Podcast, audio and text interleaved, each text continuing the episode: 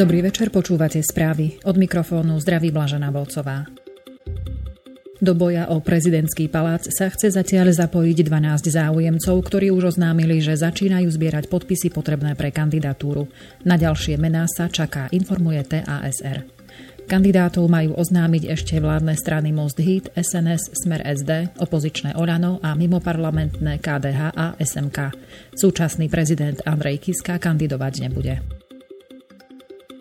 Na teraz sa ohlásili Radovan Znášik, Juraj Zábojník, Eduard Chmelár, Robert Mistrík, Zuzana Čaputová, Milan Krajniak, Oskar Fedvereš, Marian Kotleba, František Mikloško, Robert Švec, Bohumila Tauchmanová a Štefan Harabin.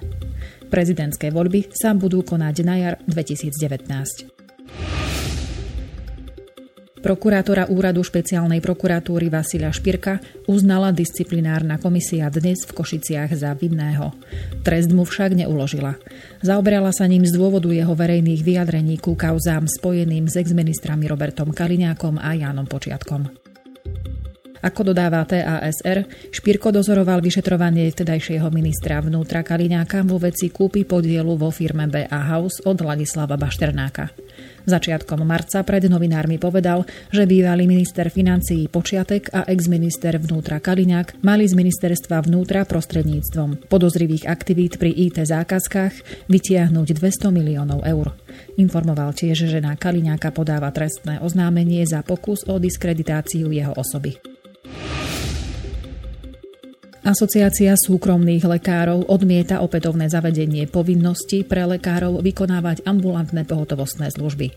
Takúto možnosť avšak ako krajinu pripustila totiž tento týždeň ministerka zdravotníctva Andrea Kalauská.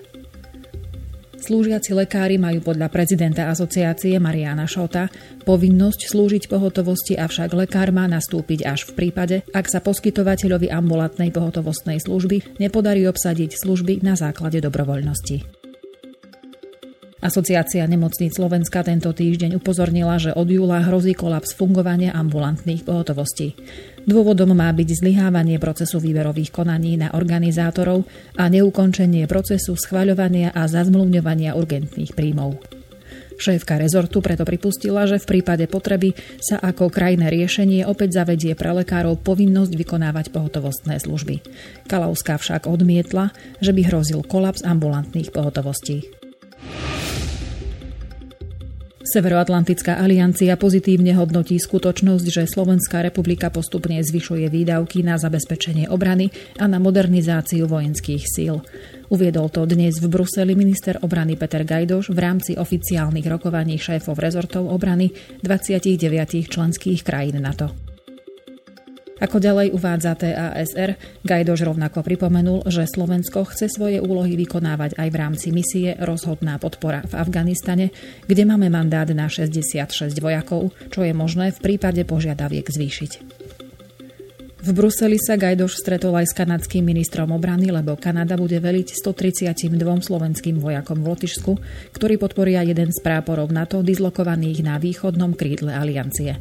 Slovenskí vojaci by mali nastúpiť do terénu v júli. Parlament zatiaľ schválil dve rotácie vojakov.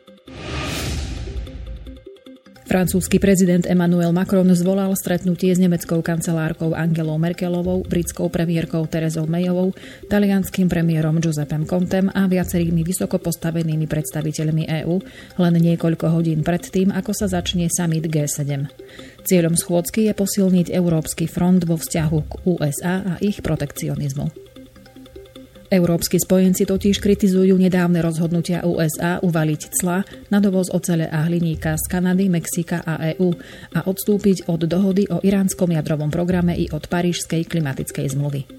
Macron deklaroval, že nie je možné, aby spojenci medzi sebou viedli obchodnú vojnu, čím poukázal na angažovanie sa Francúzska i USA pri riešení ozbrojených konfliktov v Sýrii, Iraku či v oblasti afrického Sahelu.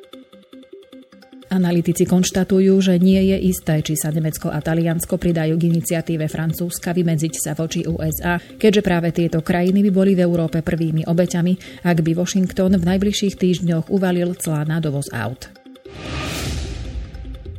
Nový italianský premiér Giuseppe Conte vyjadril dnes podporu návrhu amerického prezidenta Donalda Trumpa na opätovné prijatie Ruska do skupiny priemyselne najvyspelejších štátov sveta známej ako G7. Rusko by sa malo vrátiť do G8, je to v záujme všetkých, napísal Conte na Twitteri z Kanady, kde sa na samite G7 predstaví na medzinárodnej scéne poprvý raz ako talianský líder. Agentúra Reuters pripomína, že nová talianská vláda už signalizovala, že sa pravdepodobne prikloní k proruskému smerovaniu svojej zahraničnej politiky a vyzvala na zrušenie hospodárskych sankcií voči Moskve. Hovorca Kremľa Dmitrij Peskov v reakcii na Trumpov výrok o tom, že Rusko by sa malo zúčastniť samitu G7 uviedol, že Rusko sa zameriava na iné formáty mimo G7. Rusko vylúčili z tejto elitnej skupiny v roku 2014 ako trest za anexiu Krymu a za jeho podporu proruským separatistom na Ukrajine. Tento krok podporili ostatní členovia zo skupenia vrátane USA, Kanady, Japonska a štyroch európskych štátov. Ruský prezident Vladimír Putin požiadal rakúskeho kancelára Sebastiana Kurca, aby zorganizovali jeho schôdzku s americkým prezidentom Donaldom Trumpom. S odvolaním sa na vysoko postavený európsky zdroj to dnes napísal denník Wall Street Journal s tým, že schôdzka by sa konala toto leto vo Viedni. Denník dodal, že Putin požiadal Kurca o usporiadanie schôdzky s Trumpom počas svojej útorkovej oficiálnej návštevy vo Viedni. Kancelár slúbil, že Trumpa osloví, dodal citovaný zdroj. Agentúry RIA Novosti a TAS dnes s odvolaním sa na bezpečnostný zdroj vo Washingtone informovali, že hoci obaja lídry Putin a Trump v minulosti už hovorili o možnostiach zorganizovania stretnutia, momentálne z Bieleho domu nie je čo oznámiť.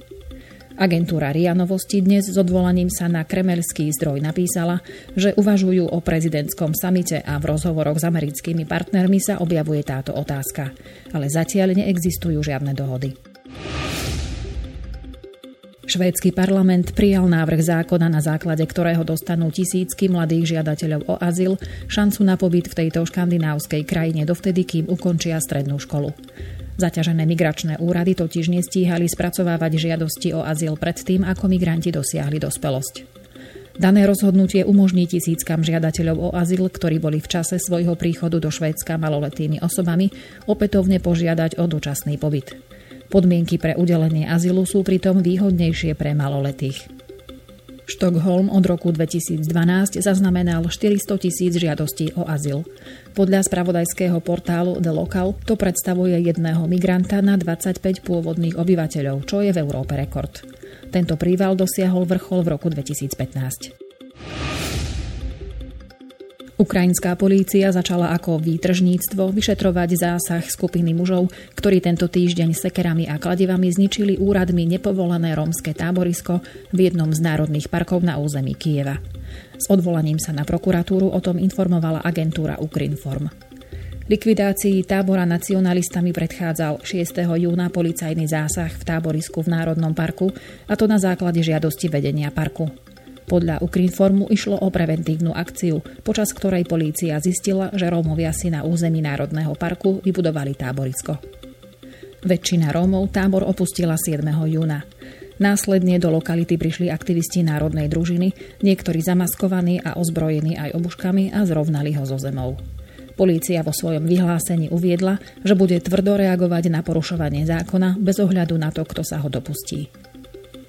Predstaviteľ Národného parku Oleksandra Sokolenko na svojej stránke na sociálnych sieťach informoval, že na mieste rómskeho táboriska došlo k znečisteniu pôdy a k poškodzovaniu porastov rastlín i stromov, ktoré Rómovia svojvoľne rúbali, aby získali drevo na kúrenie a varenie.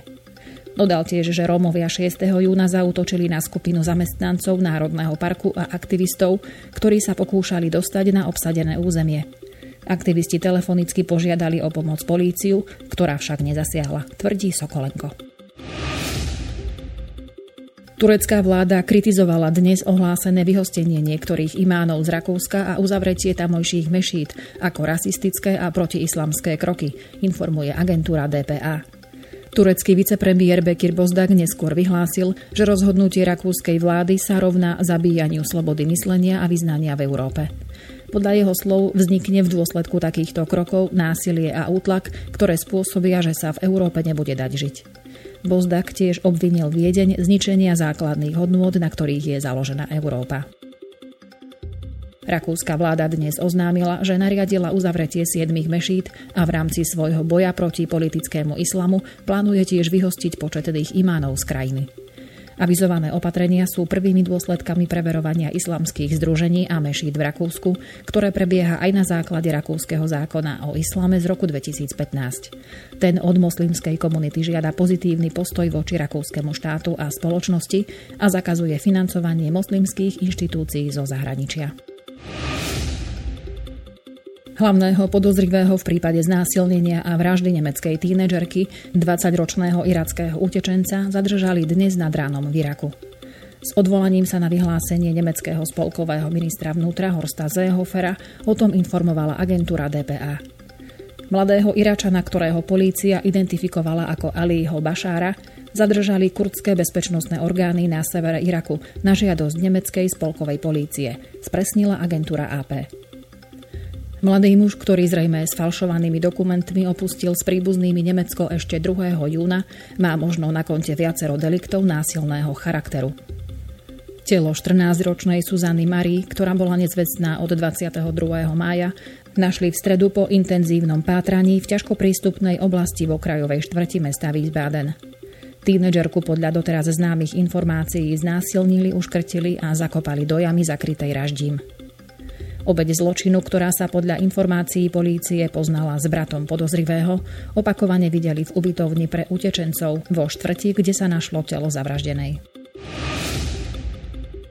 5 policajtov zabili príslušníci extrémistickej organizácie Islamský štát po dnešných útokoch v severoafgánskej provincii Juzjan. S odvolaním sa na miestne úrady o tom informovala agentúra DPA. Ďalší traja policajti utrpeli zranenia. K zrážkám s políciou, pri ktorých boli usmrtení i 11 členovia IS, došlo na niekoľkých kontrolných stanovištiach v okrese Darzab. Ako pripomenula DPA, hlavný americký veliteľ v Afganistane generál John Nicholson dnes oznámil, že americké jednotky zintenzívnia operácie proti bojovníkom islamského štátu v Afganistane. Afgánsky prezident Ashraf Ghani pritom včera ohlásil týždňové prímerie s hnutím Taliban, ktoré sa má začať budúci útorok a časovo sa prekrývať so sviatkom na záver moslimského pôstneho mesiaca Ramadán. Nicholson pripomenul, že Ghaniho prímerie sa však netýka boja proti ozbrojencom napojeným na IS, do ktorého sú americké protiteroristické jednotky zapojené na východe Afganistanu. V tejto chvíli sú piatkové správy na konci. Informácie sme prevzali z portálov parlamentné listy, Pravda, Teatrikom, Teraz a webnoviny. Želám pekný večer a do počutia.